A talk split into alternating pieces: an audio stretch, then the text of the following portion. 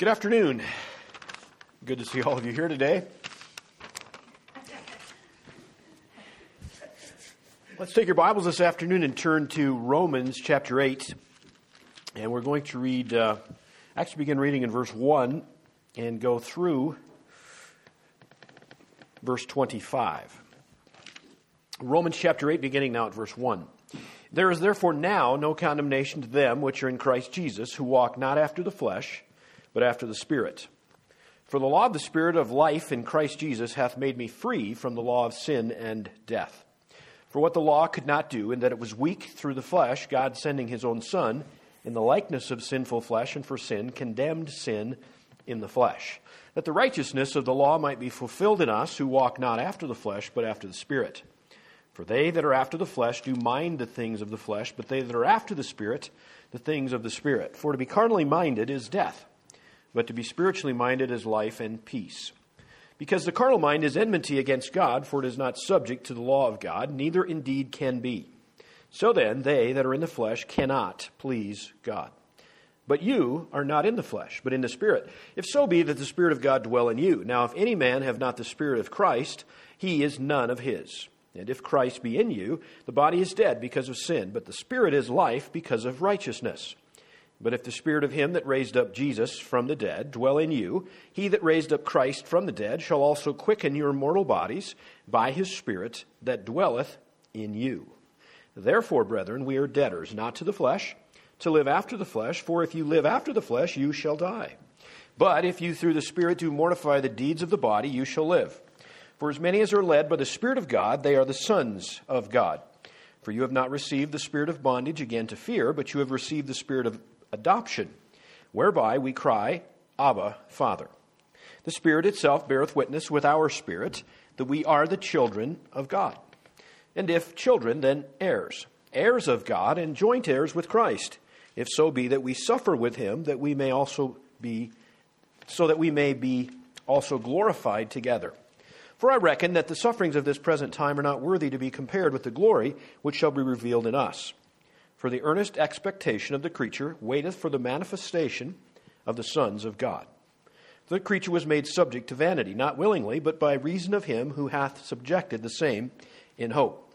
Because the creature itself also shall be delivered from the bondage of corruption into the glorious liberty of the children of God.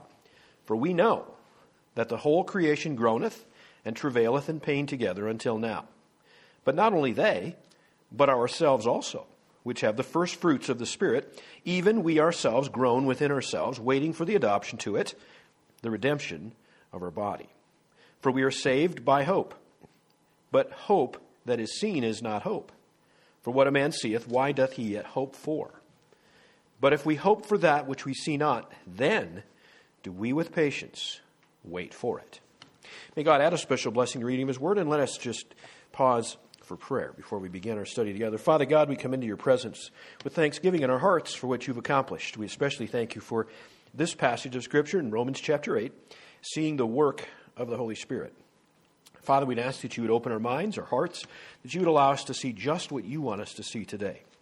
We pray for, for your overarching blessing upon all of those that are going to hear your message today. We would ask, Father, that you would uh, use it in a way that only you can see and that you can do.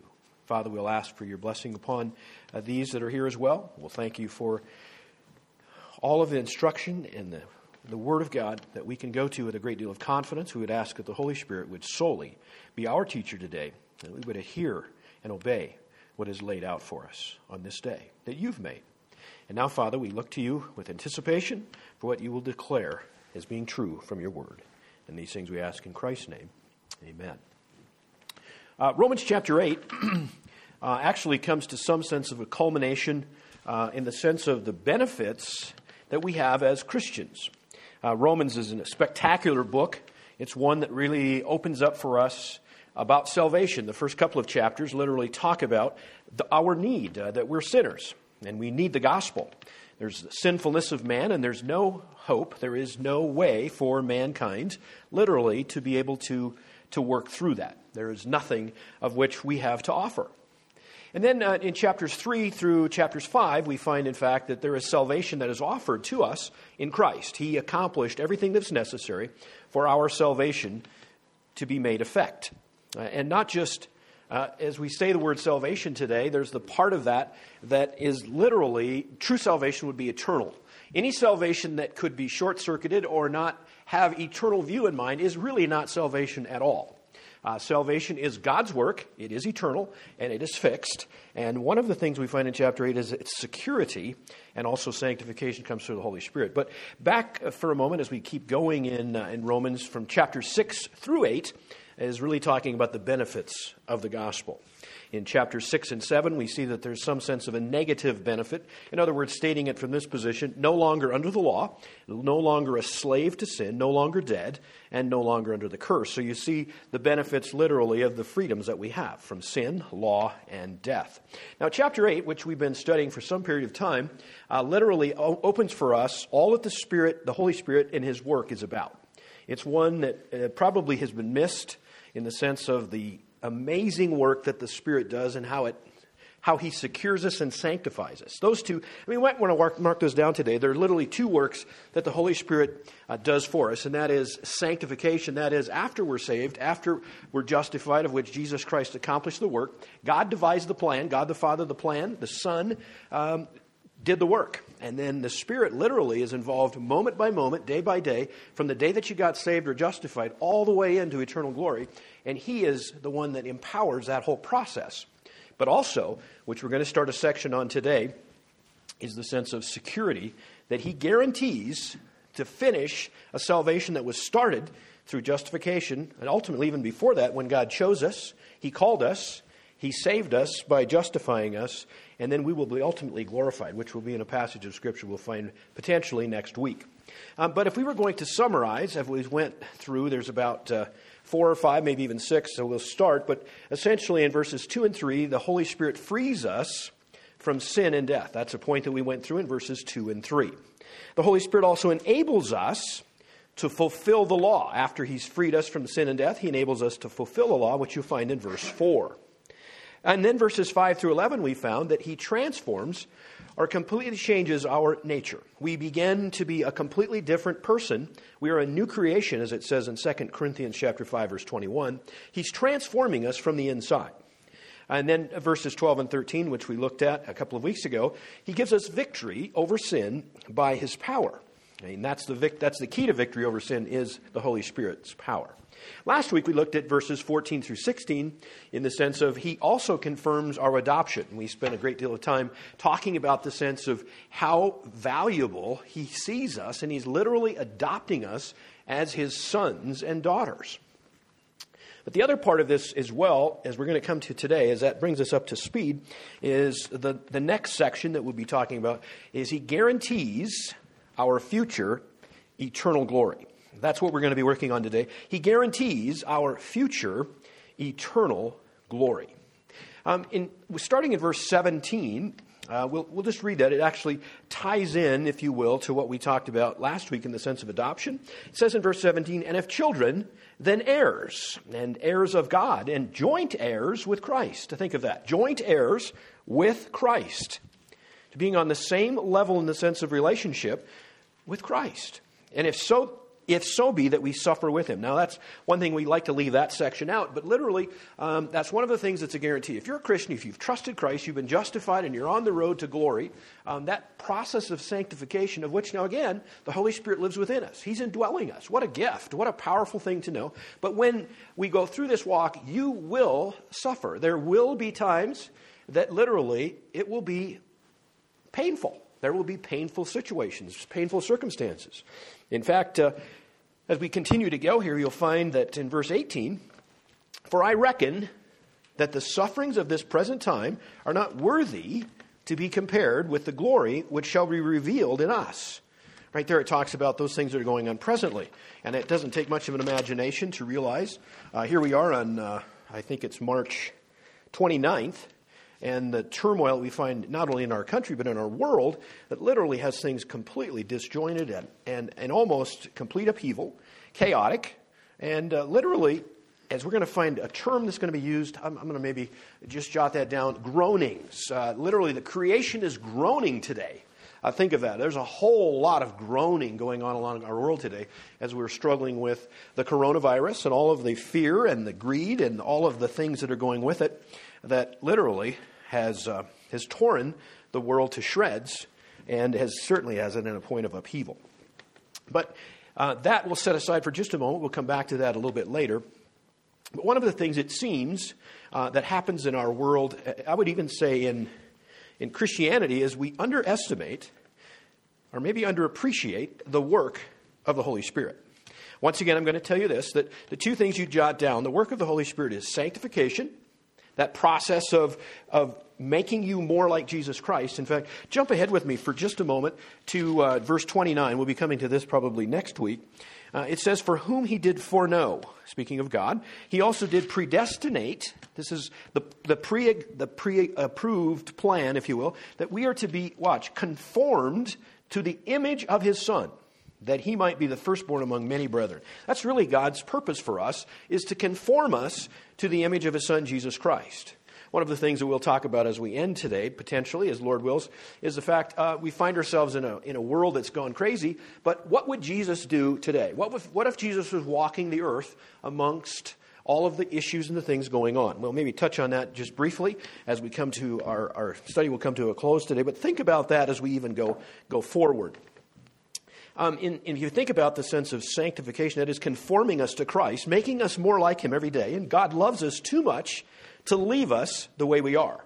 And you know what comes with that? That, that shaping and that chipping off the rough edges, that's some of that suffering, that's some of that pain that comes. But literally, as, that as He's continuing to work on us, that sanctification process, in verses 1 through 13 of Romans, that, uh, Romans chapter 8, that's what we're talking about. As we've come last week, we started in a new section, and that is the security.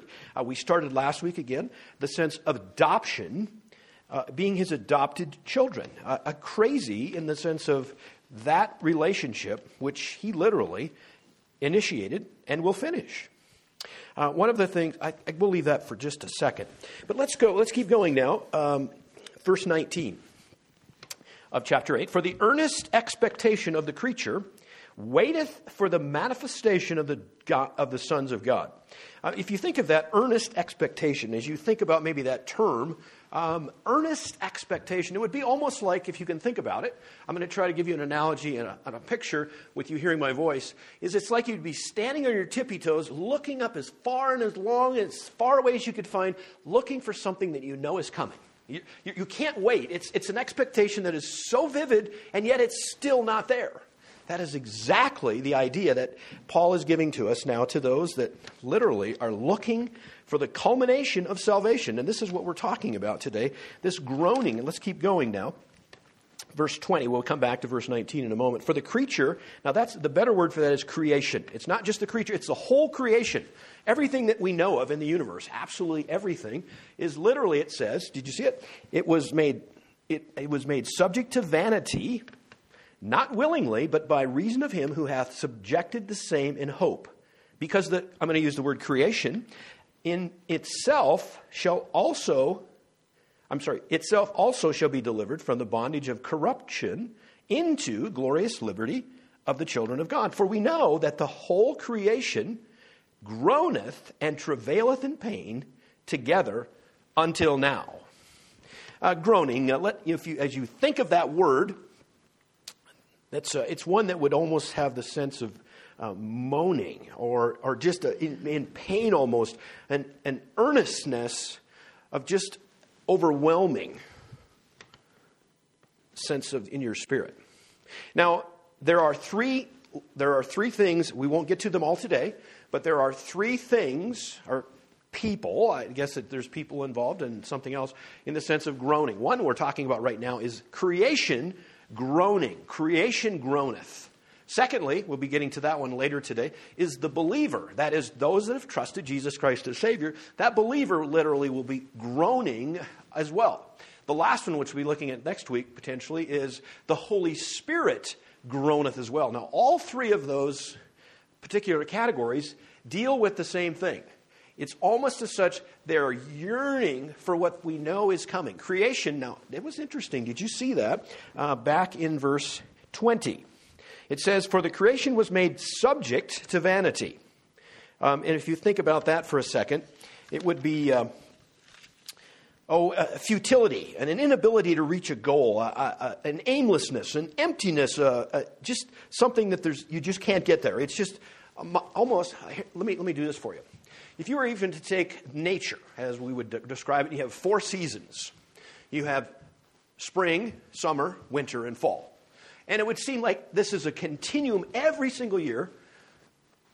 When it breaks out of winter and spring comes, it's like the earth, the creation, the whole system of nature tries to begin again. It, it, and here comes the green grass, and here comes the flowers, and here comes all of the things, uh, uh, life from literally nothing. And here we go. Here we're going to go now, right? We got it. And then it goes and it grows, and then you know what happens? Frost comes, fall comes, and then it's winter. And it's like, oh, well, let's try next year. And this is literally, it's the same concept. The futility of what's continuum that creation is just under, it's under wraps in the sense of this futility. You just can't get through it. The groaning and, oh, man. And, and you know what? It's so true, isn't it? It's so very true. But what are, we, what are they looking for? What, what is it the creation says that they're earnestly looking for something? The earnest expectation. In verse 19, it tells us it's waiting for the manifestation of the sons of God. Now you say, what in the world is that? Well, literally, again, if you talk about, if we're, if we're looking through where we're at and what happens when we become saved, is the Holy Spirit literally comes within us and indwells us. He is there to take us through this level of, of sanctification, but He's also He's the, the, the earnest or the down payment or the thing that really we can count on in ultimately securing, this is what this section's about, securing our future. As He secures our future, He is, he is literally there to provide that, that security that we need to know that it's going to end in the culmination of our full salvation. Now, the, the, the expectation of this creation is to wait for the time when we are glorified. And you say, well, what does the creation have to do with that? Well, if you think about this, there's, a couple, there's numerous places in the scripture that talks about the, the new heaven and the new earth. And ultimately, when we get to the finality, when we get to the very end of after, now I'm talking after the tribulation, after the millennium, after all of that, and you get to the final state, the final state of, of eternality, we will have a new heaven and a new earth. Now, there's a process. In fact, let's go to Psalm for a moment. Psalm chapter 102. Psalm chapter 102 and verses 25. Psalm 102, verse 25. 102 and verse 25. I'll be there in a second.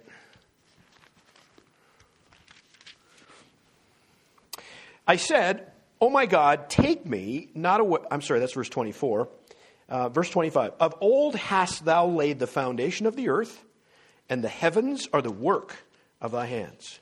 They shall perish, but thou shalt endure. Yes, all of them shall wax old like a garment, as a vesture shalt thou change them, and they shall be changed. But thou art the same, and thy years shall have no end. Uh, an interesting passage, three, three verses there, it talks about the very fact that creation as we know it and, and evolution, there's not a shred of truth in that. We're not getting better, we're actually getting worse, and we're, and we're continuing to escalate. Uh, not de-escalate. Let's try that word. And we're and we're continually getting to the point of someday it will be completely completely unraveled. In fact, let's go as we think about that, turn to 2 Peter chapter 3. 2 Peter chapter 3, and I'd like you to see a, passage of scripture you may be very familiar with, but nonetheless, we'll just look at it again as this creation is literally awaiting a day that it will be redone, if you will, renovated, to be restored. 2 Peter chapter 3, and let's look at uh, verse, well, actually start in verse 8. Verse 8, it talks about uh, God's particular desire that all would be would come to repentance. Uh, 2 Peter chapter 3 verse 8. But beloved, be not ignorant of this one thing that one day is with the Lord as a thousand years and a thousand years as one day.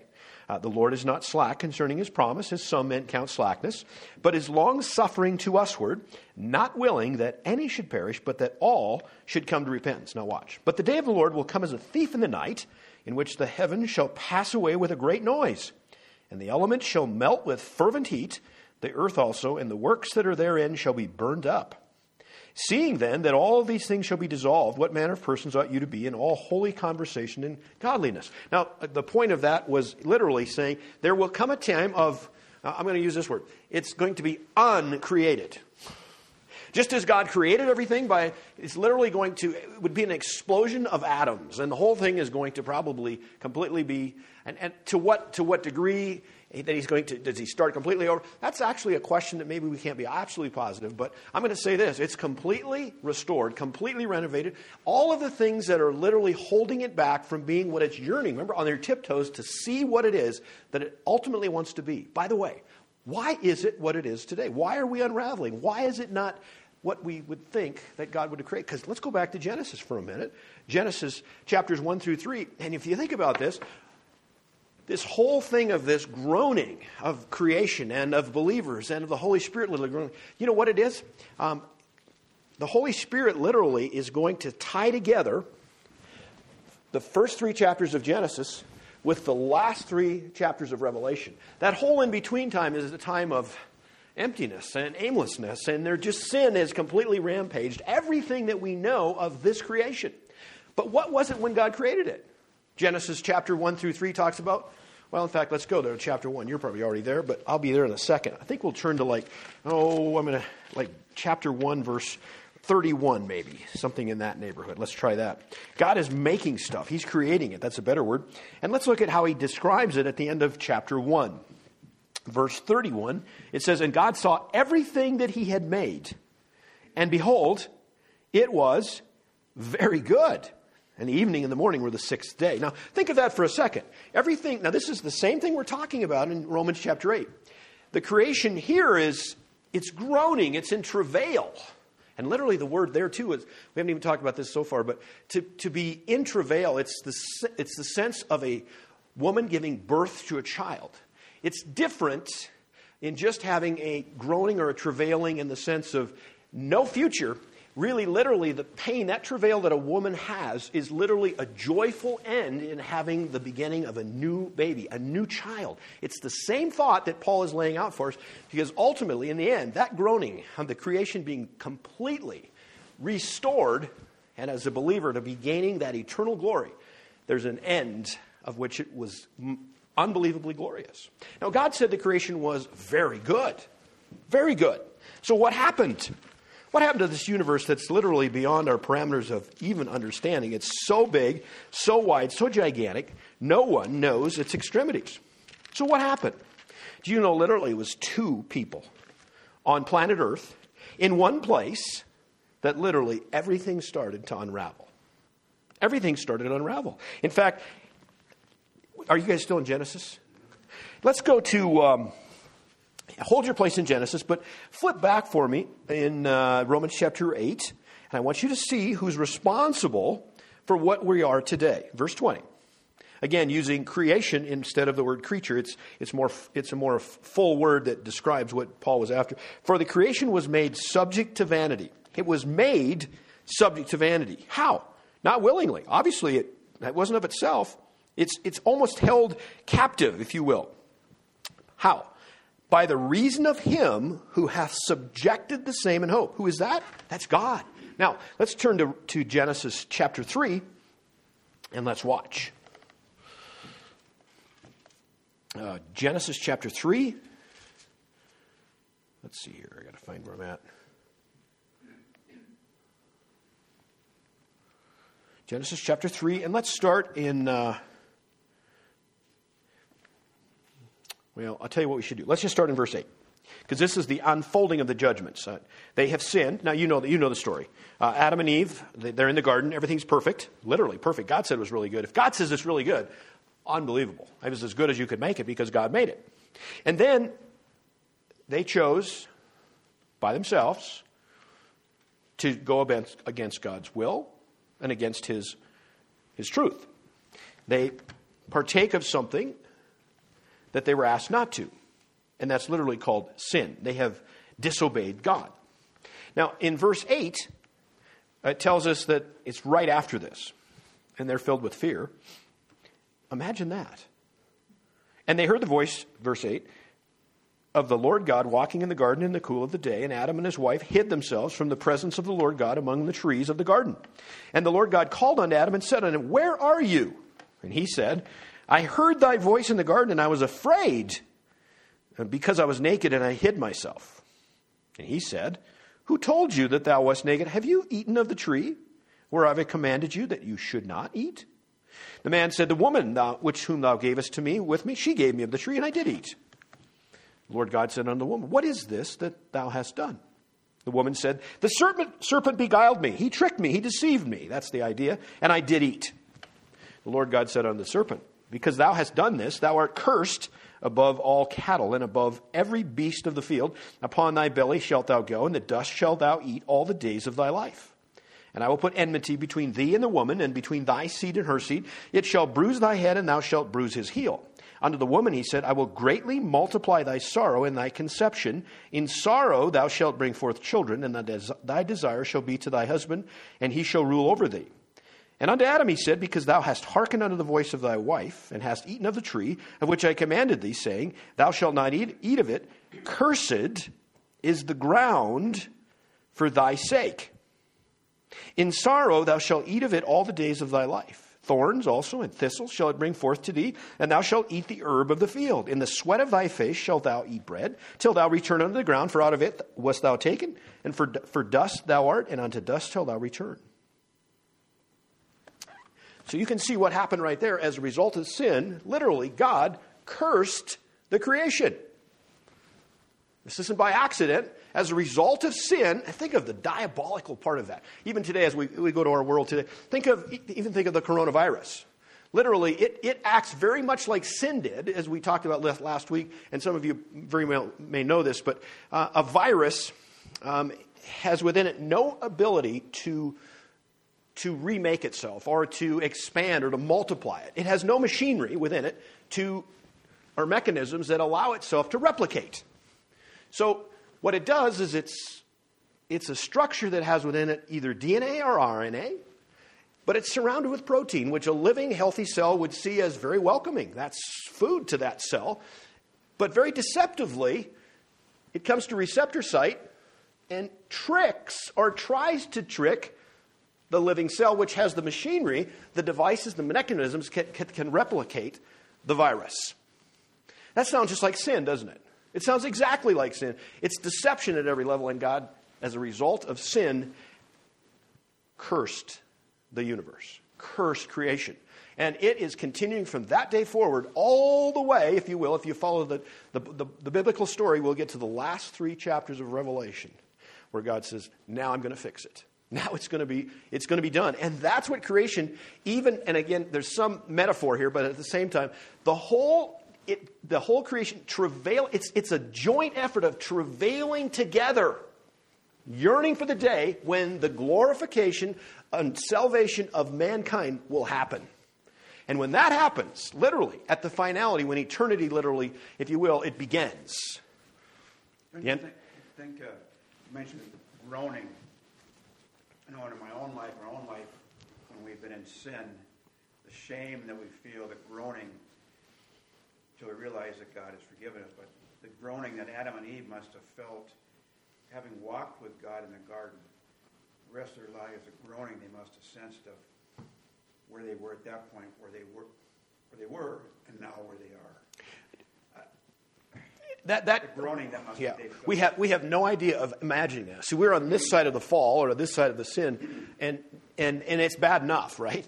We're groaning. In fact, we'll be getting that into a moment the sense of the groaning that we are involved in, we have no concept. We have no concept. And it says that Adam was afraid. The day before, he was literally walking with God in the garden, in the quietness of an afternoon. How beautiful is that? And they, they, knew, they knew what perfect fellowship was. And I'm, I'm using that word carefully. Perfect fellowship with God. You think they did those sense? You know, my own life, you, without sensing God's forgiveness, there's a shame that can control you. You think Adam and Eve sensed the forgiveness from God throughout the after, you know, they must have. The, the immediacy, the, the immediacy of the shame and the guilt was overpowering. That's why they hid. That, I can't imagine. I, I, see, to know what it was to be perfectly clean, see, we, we are born with it. Romans chapter 5, verse 12. That, that sin virus is so contagious that essentially, outside of Jesus Christ, every single person ever born after Adam and Eve, and they were created, every single one has been born with the sin virus. It's that contagious. But they were not born with it. Now, did they, did they have a sense of forgiveness? You know, we're not, there's not a lot told about it, but the one thing that God did say is the fact that from Eve, there would be a redeemer. It, it, it's, it's kind of hidden in that, but there, through her, through the woman, would come literally the redeemer, the one that would take care of this business. Now, God wasn't, oh, now what in the world am I going to do? What are you thinking, Adam? I don't even know what to do with you now. I, I mean, we're, we're out of, I'm out of, I don't have anything to play. You, you messed up. You sinned. I, I've got to start over. No, he doesn't say that.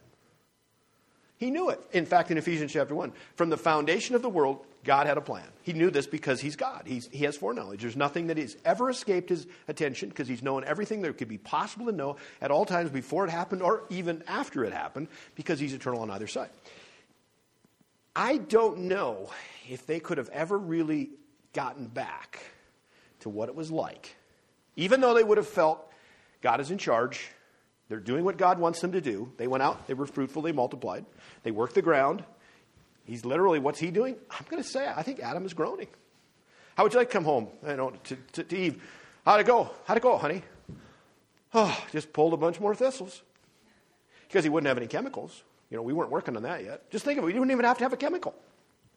That's crazy, isn't it? No sprayers, no chemicals, no nothing, right? I know that, but the, the shame, sin can, without knowing the forgiveness of Jesus Christ, shame can just destroy it. Absolutely. Now, let me, let me take this to another level. This is one of the things that probably, even in this coronavirus, that probably plagues most people, is not necessarily them getting it, but them giving it to someone else. Okay? Now, let me, let me share this, just came into my mind right now. I can't imagine what it would have been like for Adam and Eve to watch their son Cain kill Abel, all because they sinned, Adam and Eve. If they hadn't sinned, Cain would have been a great child. Now, again, I, am not trying. I'm not trying to say that. You, you know what I'm saying? Our, our yeah, yeah. It, it's still because everyone would still sin, the way, just the way we're just the way we're made. But God knew that, and He set up the perfect plan. But I'm telling you, there must have been some nights with Adam and Eve saying, "I, I just can you." I just, there's no words. And it would have been overpowering. Now, whether they felt, um, what's the right word? Um, I can't use redeemed because uh, it really wasn't, per- but to be at the sense where they were at, at ease with God, that they were in fellowship with God. I don't know if it could ever been the same. I don't think it could be, literally. Literally. But, you know, you can see that they followed God. I mean, they received what he, what he gave to them, but I can't imagine that. I have no way of describing that ultimately. I have no way of describing that. That would be a good definition of groaning. Totally, 100%. And see, it started right there. That's why we can say, well, where did this groaning start? Was it in the 1900s? Was it during the Black Plague in the 1300s, which literally wiped out millions? I, that was a time that probably the earth felt it was coming to an end, civilization. That was beyond belief, the plagues in the 1300s. Unbelievable. They must have, but was it there? No, it was before that. Was it when Jesus Christ hung on a cross and we saw him, his life ending? I mean, the disciples, they were groaning then because they saw the effects of sin. They didn't really understand that Jesus Christ was bearing the whole weight of all of the sin of all of the world for all of the time that men and women would, would populate this earth, even into the future, for who knows how long. He wore that. They didn't really know, but they saw their Savior that was hanging on a cross, being crucified, and thinking, it's over. That was our best shot. And literally all it was was the end of the beginning.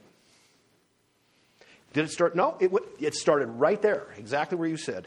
That groaning started at that very instant millisecond that Eve partook of that fruit and disobeyed God. That's, that's, that's the seriousness of sin today. So it's a word that's not used in our culture today. It's not used in our world, literally.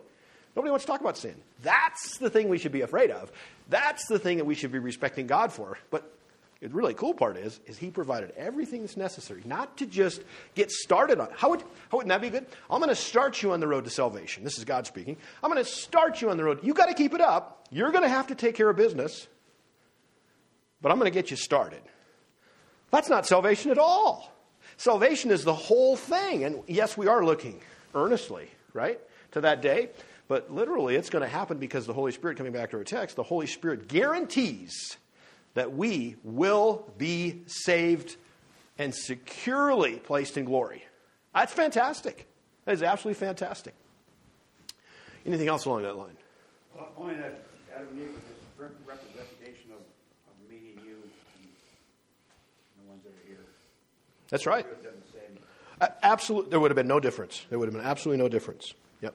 And, and literally, at, at the time when sin entered, it's, it's like a plague. In fact, uh, you're, if, are you back in Romans? Just turn back to chapter 5. If you're not, turn to Romans chapter 5 and verse 12. I, I want you to see uh, the contagiousness of it. You know, we, we and it's, it's interesting we find ourselves today at this passage in Romans chapter 8, and it fits perfectly, literally, of what's going on in our world today. Uh, Romans chapter 5, verse 12, it says, Wherefore, as by one man, that's Adam, sin entered into the world, and death by sin. And so death passed upon all men, for all have sinned. Oh my goodness. See? And that right there is where it all started. The groaning started right there. Just exactly at that point in time. And creation really has been in slavery to the corruption which has come as a result of sin. Let's see, we went to we already went to Psalm 102, haven't we? Yep. Let's go now to uh, to not only the creation groaning, but also the believer's groan. Let's go back to Romans for a minute. Romans chapter 8, and let's read verse 23. Uh, well, maybe just, again, with this in mind, with what's just happened, let's, let's go back to verse 19 and we'll, we'll pick it up and then we're going to look at verse 23.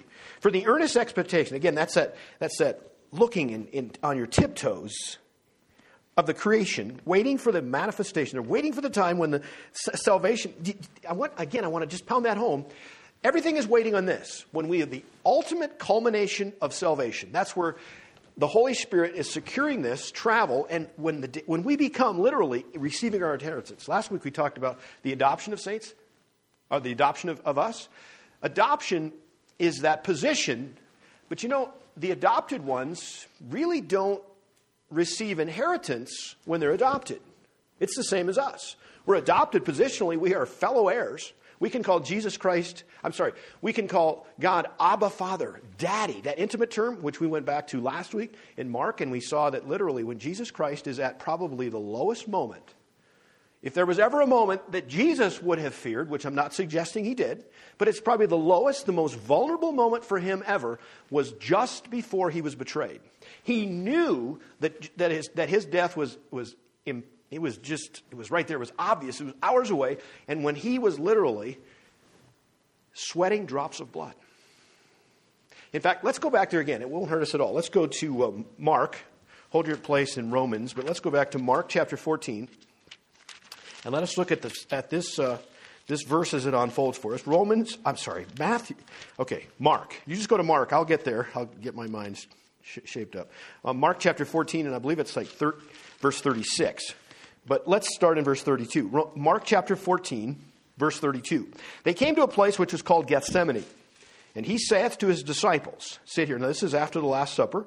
They've walked to this garden, and now he's saying Sit here while I pray. Now, there, there's, a, there's something that's also important. Now, Jesus Christ is just hours away, probably not even hours, away from being betrayed. What's he spending his last moments doing? What is he doing? He's praying. Boy, there's a message. What, now, again, Jesus is our perfect example. What is ultimately God trying to do with us? Conform us to the image of his Son. So let's watch what Jesus does. Verse 33. He taketh with him Peter and James and John, began to be sore amazed and to be very heavy. I, again, I, I have no idea what that would feel like, what he was going through, the terrible emotions that he would have been suffering at that point, knowing what's coming. And he said unto them, verse 34, My soul is exceeding sorrowful unto death. Stay here and watch. And he went forward a little and fell on the ground and prayed that if it were possible, the hour might pass from him. And he said, Abba, Father. All things are possible in thee. Take away this cup from me, but nevertheless, not what I will, but what thou wilt. Now, again, I, I love this because just go back to Romans chapter 8. Let me read verse 15 for you. Having just read that, Romans chapter 8, verse 15. For you have not received, speaking of believers, you have not received the spirit of bondage again to fear, but you have received the Spirit, the Holy Spirit of adoption, whereby we cry, or can cry, what? Abba Father. Just as Jesus Christ, God the Son, actually was crying, Abba Father, that intimate relationship between God the Father and Himself, we have, what did it say? We're co heirs with Jesus Christ. We are on the same level of communication as Jesus was with the Father. I, I don't know how to put that in any other words. That is amazing. And that's when you trust Christ as Savior. That's a benefit package that comes with it. Now, let's go back to, are you, you're in Romans now, right? Okay, I, I got hung up, as you notice. Where did I stop before I was going to keep going? Um, da, da, da, I think I just read verse 19, right? Okay, let's read verse 20 then. For the creation was made subject to vanity, not willingly. You know, it wasn't set on an aimless, empty pathway willingly, but by reason of him who has subjected the same in hope. In other words, God subjected creation to this less than fulfilling role and in hope did you see it? The last two words there. In hope, there's a future. This isn't going to last forever. Groaning does not last forever. Travailing does not last forever. Just as we likened it to that of a, a woman giving birth, there's a, a joy that happens at the end. And he's saying the same thing here. Verse 21 Because the creation itself also shall be delivered from the bondage of corruption unto the glorious liberty of the children of God. For we know that the whole creation groaneth and travaileth in pain together until now. Now, watch verse 23. And not only they, speaking of creation, but ourselves also, which have the first fruits of the Spirit, even ourselves groan within ourselves, waiting for the adoption, to it, the redemption of our body. Now, it's not waiting for adoption. You'll say, what, what do you mean, waiting for adoption? I thought we were adopted. Yes, but you've not received your inheritance. We're looking on tiptoes at the end, seeing where we're going to have glory, to fulfilling that salvation to its fullest extent. So we are groaning. Uh, would you not say that the world today, the believers, are groaning? You better believe it. You know, there's ones that lose loved ones as a result of this, of this vicious thing that's playing. And it's not going to be the last one, potentially. In fact, you go to the book of Revelation, uh, there are people that are asking, is this literally, is this, is this virus, is this pointing to the end of, of, the, of, of the Revelation? I don't, I don't believe that it necessarily is. But there are, as you get into the last days and in the tribulation period, I'm going to tell you something. There are numerous plagues and afflictions that literally will wipe out large parts of the population. And this is just, I'm not trying to minimize the pain and the groaning, right? I mean, this is, it's amazing how this passage just shows up today on March 29th. You know, we're literally, I mean, we've shut down the country because of a result of literally sin. It's, that's what it, it's a result of sin. And here we are, but you know what? There's an end to it. There's an end to it. God is no less in control. He's still for us. He's here. He's with us. But to think of the groaning that is taking place across our nation today is, is magnificent. It's power, it's overpowering. But with that in mind, now let's turn back to Romans chapter 7. I want you to see how a believer is groaning, and it's Paul that literally is saying that. And uh, if you haven't read Romans chapter 7 for a while, do that. Uh, start in like verse 15, read through the end of that chapter, verse 25. But I want to just dial into you. Look at this. This is Paul writing. This is Paul the Apostle the super, the super apostle. Verse 24, Oh, wretched man that I am, who shall deliver me from the body of this death? Sounds like groaning to me. There's Paul, he's groaning. He's struggling. Turn back to 2 Corinthians, 2 Corinthians chapter 5 and verse 4. 2 Corinthians chapter 5, verse 4. For we, are you, 2 Corinthians chapter 5 and verse 4 says this, For we that are in this tabernacle, that's like this tent we're in, this body, see this body that you guys are wearing, uh, that, that, you're, that the real you is, is inside of, that is nothing more than a tent, a tabernacle, if you will. It does groan, being burdened, not for that we would be unclothed, but clothed upon that mortality might be swallowed up of life. In other words, he's looking for the opportunity when, again, what? He's looking forward to the day when we will get our resurrected body and get rid of this tent, this thing that's holding us back from the full glorification of which God has designed and will, will do. Uh, Psalm chapter 38, Psalm chapter 38 and verse 9. Psalm 38, 9. David he had such a way with words. The Psalms are so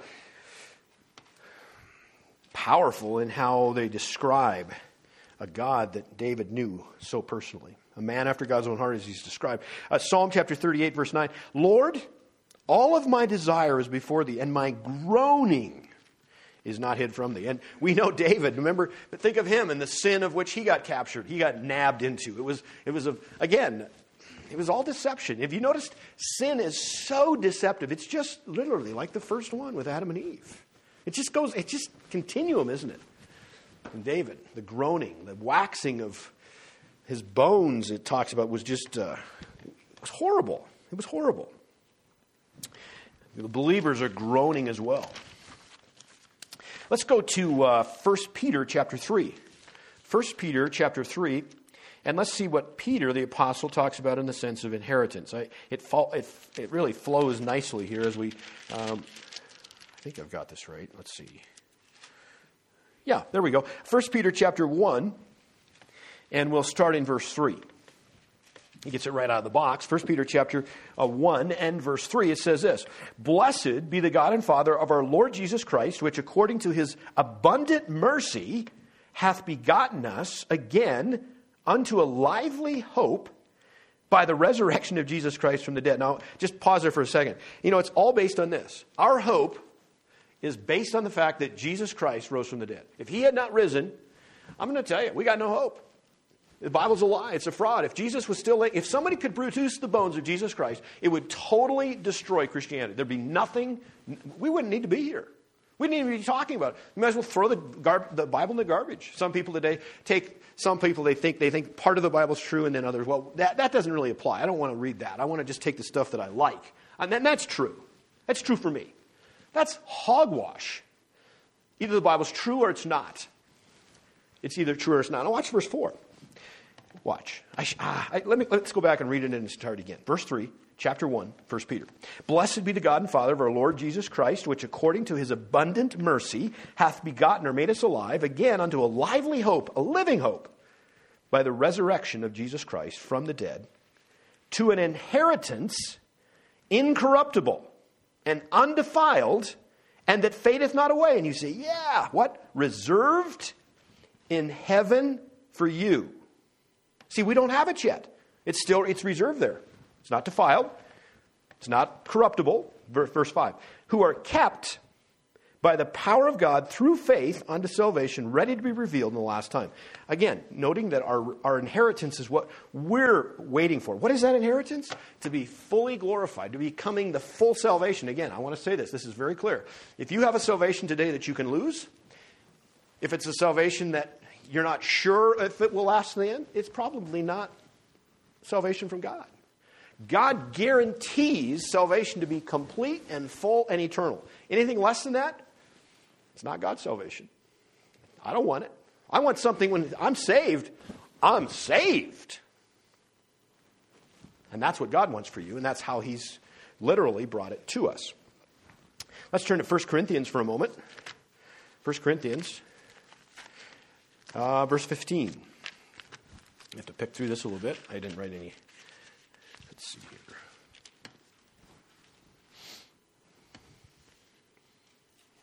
Uh, verse, uh, let's start at verse 51. I'm going to read it out of the NLT.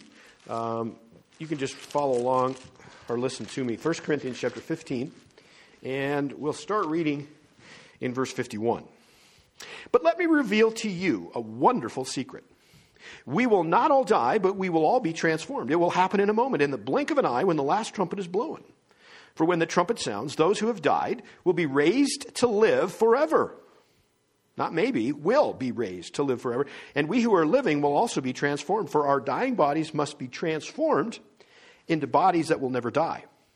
Our mortal bodies must be transformed into immortal bodies. Then, when our dying bodies have been transformed into bodies that will never die, this scripture will be fulfilled. Death is swallowed up in victory. O death, where is your victory? O death, where is your sting?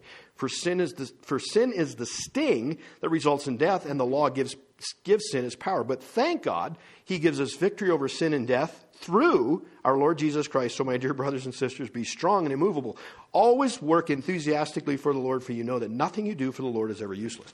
If there is ever a time that that verse is pertinent, right now as we find all of the fear and all of the things that are plaguing our nation and the world for that matter. This is the time for us to be strong and immovable, working enthusiastically, especially in regards to the gospel of Jesus Christ. Now, what we're doing essentially, if you think about the fact of we're going from grace to glory. And the Holy Spirit is the power behind all of that. He is front and center. He's taking us from grace that moment that we've trusted Christ, who did the work of salvation. He's the one that accomplished it. He redeemed us, and God said, That's good enough. And was proven by the Holy Spirit raising Jesus Christ from the dead. The resurrection proved that that sacrifice, once and for all, was good for eternal salvation. From that point, grace, then, beginning of that, all the way through to securing us into the glory from grace to glory, the Holy Spirit is really the power behind it. Now, how, most of us, that was kind of left out. It was all about God, but literally, this is what we need to be thanking the Holy Spirit for.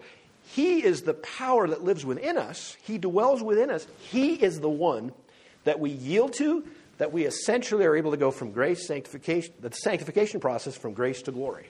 See, we've missed that. There's a lot of churches just don't, they don't, they don't say that. And you know why? You know why we're not as effective as? Are we short of power? Did we not get enough Holy Spirit? Did we need to get some more? Did we? No, it's all there. We just don't know how or we're not conscious enough to yield to the indwelling Holy Spirit. The more we yield, the more power we get from Him. The more power we get from Him, the more victory we have over sin. The more victory we have over sin, that process of sanctification, He continues, He, God, continues to build us up and gets us more ready, more polished, more conformed to the image of His Son, that literally we can't, it's just, it's almost do you, you know, again, we're, we're in hope. We're looking at our tiptoes to see where we're going to go. And I tell you what, the more that you yield to the Holy Spirit, the more you cannot wait. You cannot wait. It's an earnest expectation, as it says here. So, as we're going from grace to glory, are we going to make it? Well, let's go back to our text. I got to get back to Romans. You do the same, please. Romans chapter 8. And let's look now at verse 23 once again. Let's read it. And not only they, speaking of creation, but ourselves, believers also, which have the first fruits of the Spirit, even ourselves groan within ourselves, waiting for the adoption to it, the redemption of our body. What, what is this? Uh, what is this first fruits of the Spirit? Is that like, for the fruit of the Spirit is love, joy, peace, long suffering, gentleness, goodness, meekness, kindness, and such? There is no law. Is that it? Is that the fruits of the Spirit? No. No, no. In fact, we, as believers, the first fruit we get of salvation is what? The Holy Spirit. In fact, let's go to Ephesians. This would be a good time to do that. Ephesians chapter 1. Let's go there. Hold your place in Romans. We'll be right back. Romans chapter 1. And let's look at verses 13 and 14. Uh, Ephesians chapter 1, verse 13 says this In whom, speaking of Jesus Christ, in whom you also trusted, after that you heard the word of truth, the gospel of your salvation, in whom also, after that, you believed, after you believed, you were sealed with that Holy Spirit of promise, which is the earnest of our inheritance until the redemption of the purchased possession unto the praise of his glory. Did you see how this language fits beautifully back in Romans chapter 8 verse 23? Let's read that again now. And not only they, verse 23, chapter 8 of Romans, but ourselves also, which have the first fruits of the Spirit, even we ourselves groan within ourselves, waiting for the adoption to it, the redemption of our body. In the meantime, you know what? You got the, this is your down payment to prove that salvation will be complete. It will be culminated in the glorification. You know how we know? The Holy Spirit lives within us. He was the down payment. He was the first fruit. Okay, now, those of us in agriculture, oftentimes, let's say you can look at a cornfield, uh, or in a wheat field in our case, we're not very good at corn farming here. Uh, we don't get enough heat, right? Uh, we've got to go back east or do something different. But at any rate, in wheat field, you know, we'll look at it, we'll, uh, we'll plant it, we'll fertilize it, we'll, we'll uh, grow it, irrigate it. You know, you do use everything. You're, you're trying to get as much as you can get out of it. But you know, until you really put a combine into it, the first fruits, that first, let's see what's out here. But it's amazing. Once you get into a crop that you have no idea about, after you've got the first fruits, that first part of a day, that first, it doesn't take long, does it? And you say, they pretty much know where that's going to be. You know what? That's the same idea. When we have the first fruit of the Holy Spirit, the down payment, the earnest, the seal of the Holy Spirit, that's just the beginning of what's to come. That's why we're groaning. That's why unbelievers aren't groaning. They have no idea what the Holy Spirit is to them. They don't have a clue because they don't have Him. Think of that. To have the first fruits. The very first thing we have is literally God Himself, God the Holy Spirit living within us. That is magnificent. And that's what he's saying right here. That's literally why we're groaning, is because we know there's so much more to come. He's the first installment, if you will. He's the seal, the down payment, the first fruits of a crop that we that we have the, the opportunity to, to, to know and to have. Now, you're saved. How are you saved?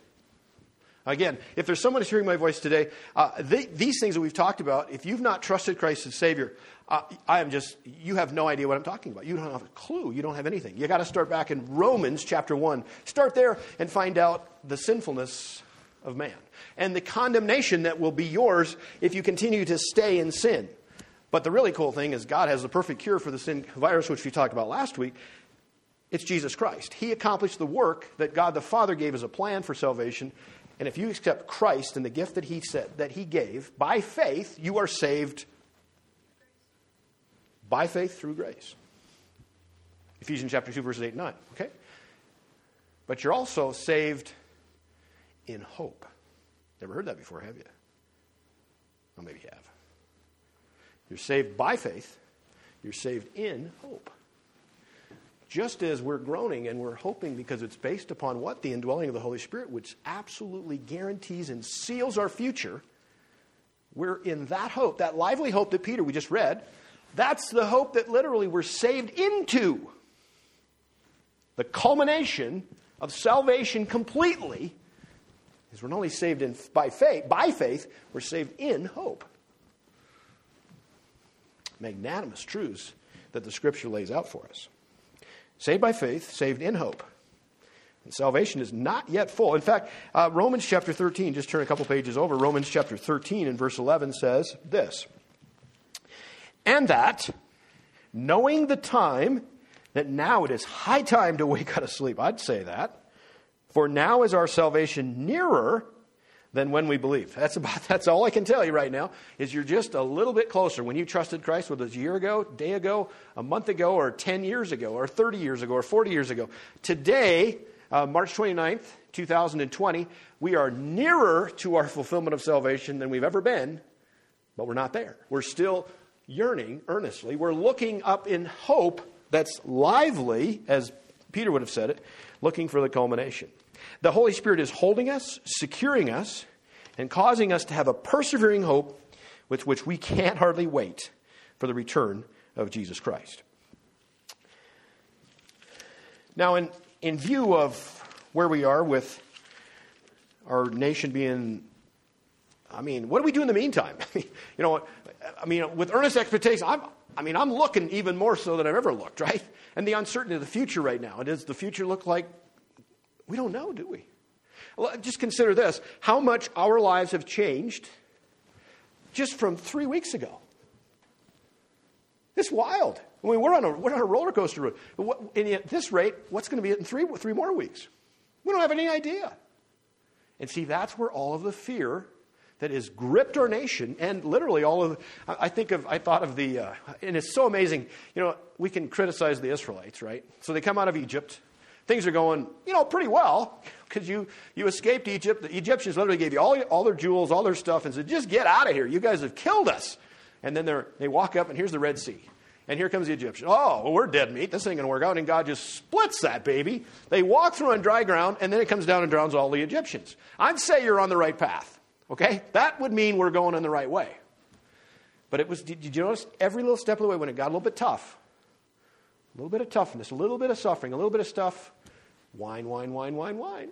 And you know, it's easy for us to walk, to take a step back and we say, man, those guys were whiners, right? They just always look up. We're just like them. Now, for instance, do you remember? Uh, well, let's go to Exodus chapter 16. Maybe turn there for a moment. Exodus chapter 16.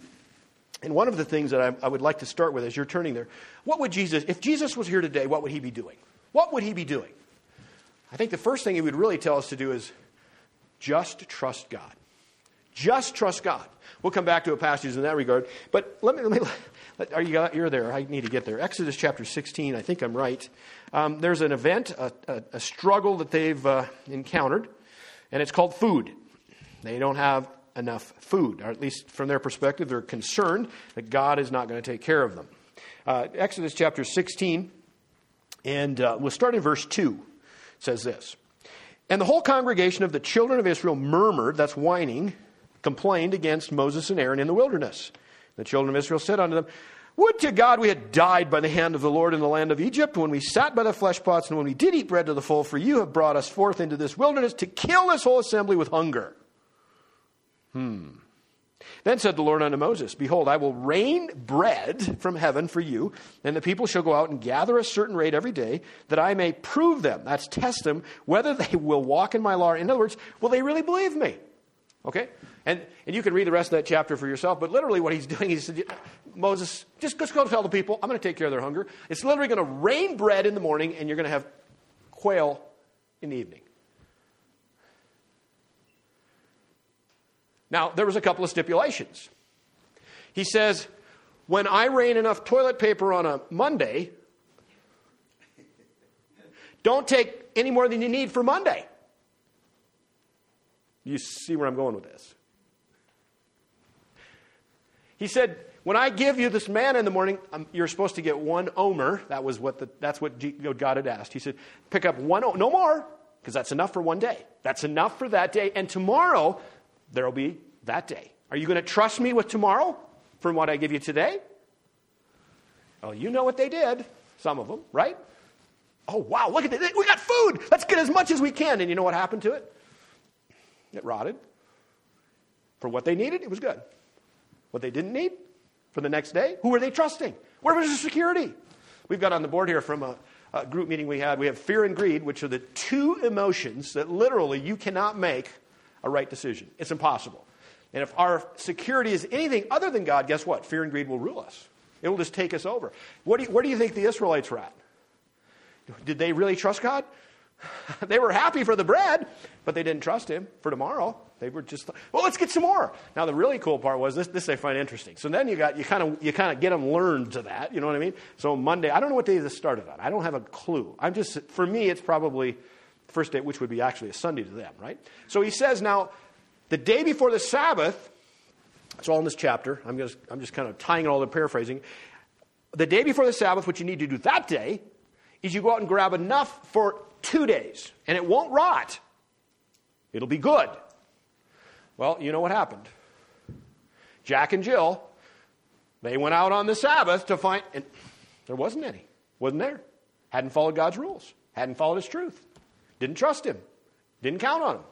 Do you see the similarities between people today in 2020 and back there? It's the same. We're the same. We're just, we, we, we're so easily deceived, so easily distracted. So, one of the first things I think God would, or Jesus would say is here have faith. Let's go to Mark chapter 5 for a moment. Mark chapter 5 and verse 36.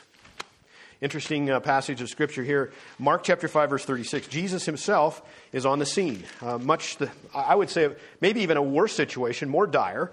Um, let's start in verse 35 of Mark chapter 5. What we have here is we have a ruler of the synagogue, and he has come to Jesus to have him come and heal his daughter. While he yet spake, now, Jesus is actually talking to a woman that had touched his clothes and literally had been healed as a result. And while he was speaking, verse 35 of chapter 5 of Mark, it says, There came from the ruler of the synagogue's house certain, and those, these are people that have come to this man to tell him this Your daughter is dead. Why trouble you the master anymore? And the master being Jesus. In other words, he's come to try to get Jesus to come home and heal. He had faith in Jesus, okay? But then they come, what's he going to do with that? What are you going to do with that now? Oh, right? Watch what Jesus responds to him to say. Now, that's about as bad as it gets. When you've lost a child in your family, it doesn't get a lot worse than that. Now, Jesus said this to this man. As soon as Jesus heard the word that was spoken, he saith unto the ruler of the synagogue, the same man, he said, Be not afraid, only believe.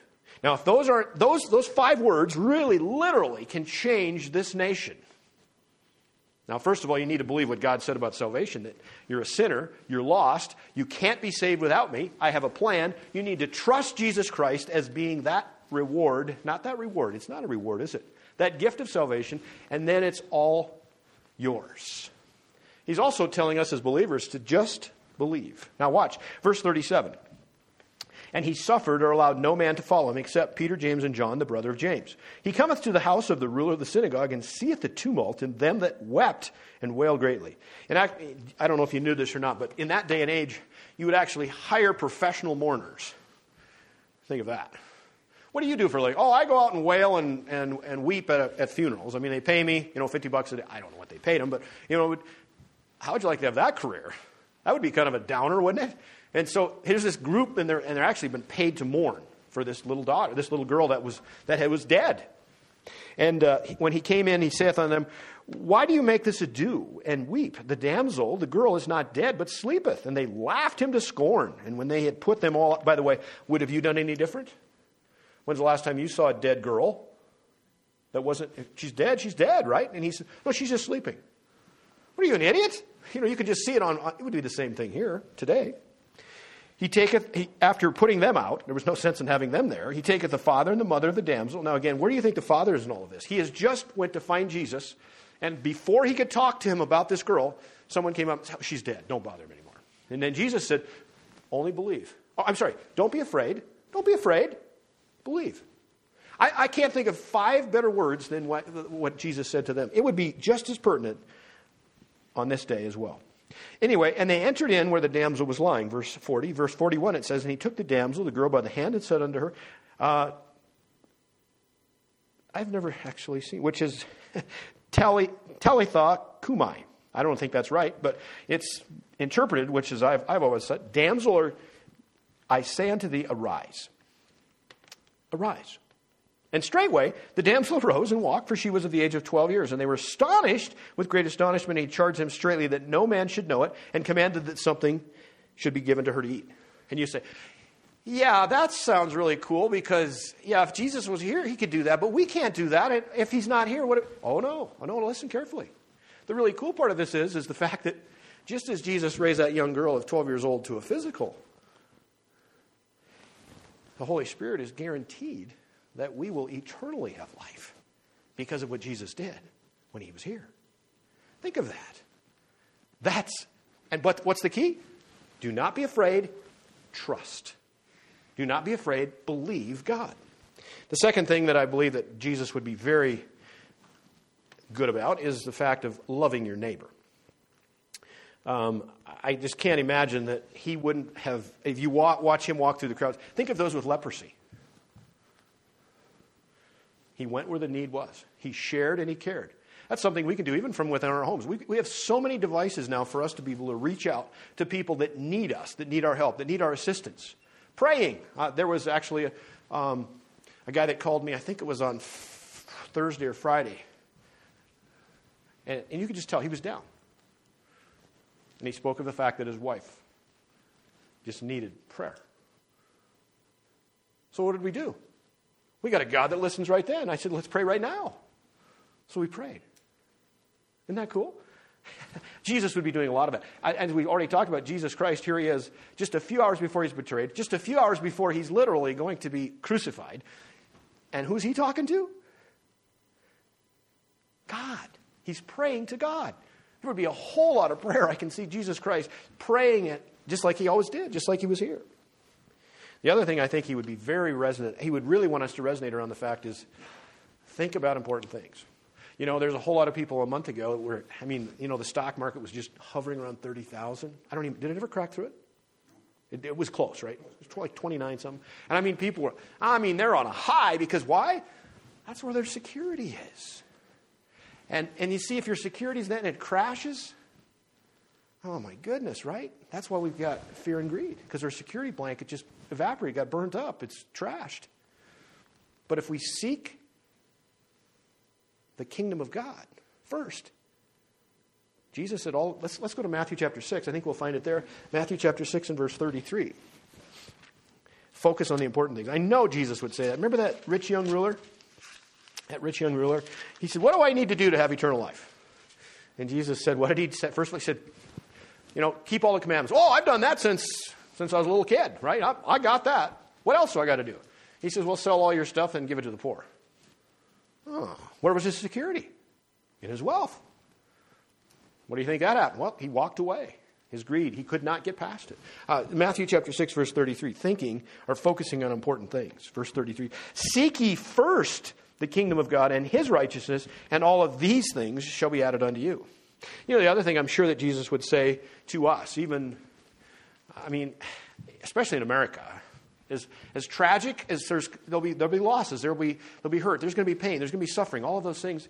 But you know what he would still say? Be thankful. Praise God's name. Be thankful. There's something somewhere that you can be thankful for. There's something that God is so good to you. And if nothing else, that's what this is about today. Literally to think about. We have been given the Holy Spirit, God the Holy Spirit Himself, that indwells us, that is guaranteeing our walk, sanctif- our sanctification walk, that process of getting us more conformed to the image of Son, and then guaranteeing the security of us being fulfilling and being culminated into having that new body, that new glorious body based upon the resurrection body of Jesus Christ. That is ours when you trust Jesus Christ. It doesn't matter what happens to us literally in this suffering and the physical part of uh, it, it, yes, it does end in death. Everyone there's chances every one of us will die. The rapture possibility. I'm kind of voting for the rapture like tomorrow. And uh, I, I just want to blow this pop stand because I'm groaning. I want to get out of here. I want to go. I'm, I'm excited what God has for us. But in the meantime, let's act like Jesus. Let's act like Him. Let's help people believe more, to trust more, to fear less. Let's love our neighbor. Let's get involved in, in our neighbor's life, whatever that is. Maybe it's praying for them, just being on the phone, maybe writing them a card. Maybe it's, and we, have been, I was on a phone call with um, a number of what was given as religious leaders in, in Madison County. I had to leave early because we had another group. I had another meeting we were working on, but um, it was interesting to see that there are a lot of needs. Food banks don't have enough stuff. Uh, there's just a whole lot of things that are going on right that people need our love. Jesus would be right there. I'm convinced he would be right there, and he would want us to do the same. What? What is what is God's purpose? To be conformed to the image of His Son. Jesus is our perfect example. To be thankful to praise God's name, to pray, pray, pray. Pray when we start the day, pray in the middle of the day, and pray at the end of the day. And thank Him for all that's taken place. We are blessed people. Blessed people.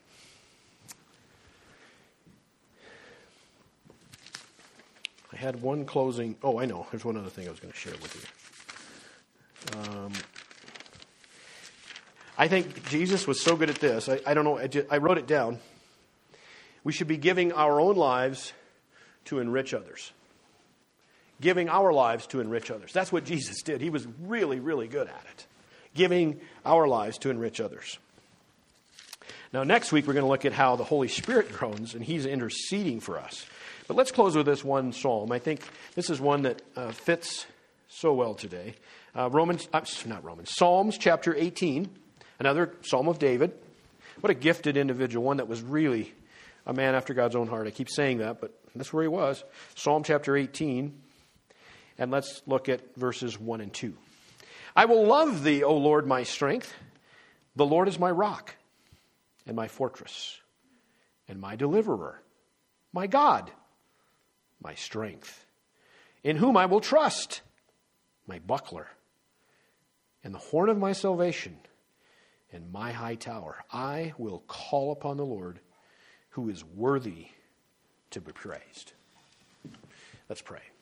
Father God, we love you. We thank you for what you've given to us today. We thank you for the Word of God. The fact that it can encourage us, it can lift us up, and it, uh, Father, quite honestly, allows us to be active in a time when we're still groaning. That is, waiting earnestly, to look on our tiptoes for something we know that is waiting for us because we've tasted the first fruits, the Holy Spirit that indwells us, that is living within us we have, a, we have Him sharing with us what's coming the culmination of our salvation, that eternal salvation of which is so secure because it's based in your plan, Father, and the work of Jesus Christ, and secured by the power of the Holy Spirit.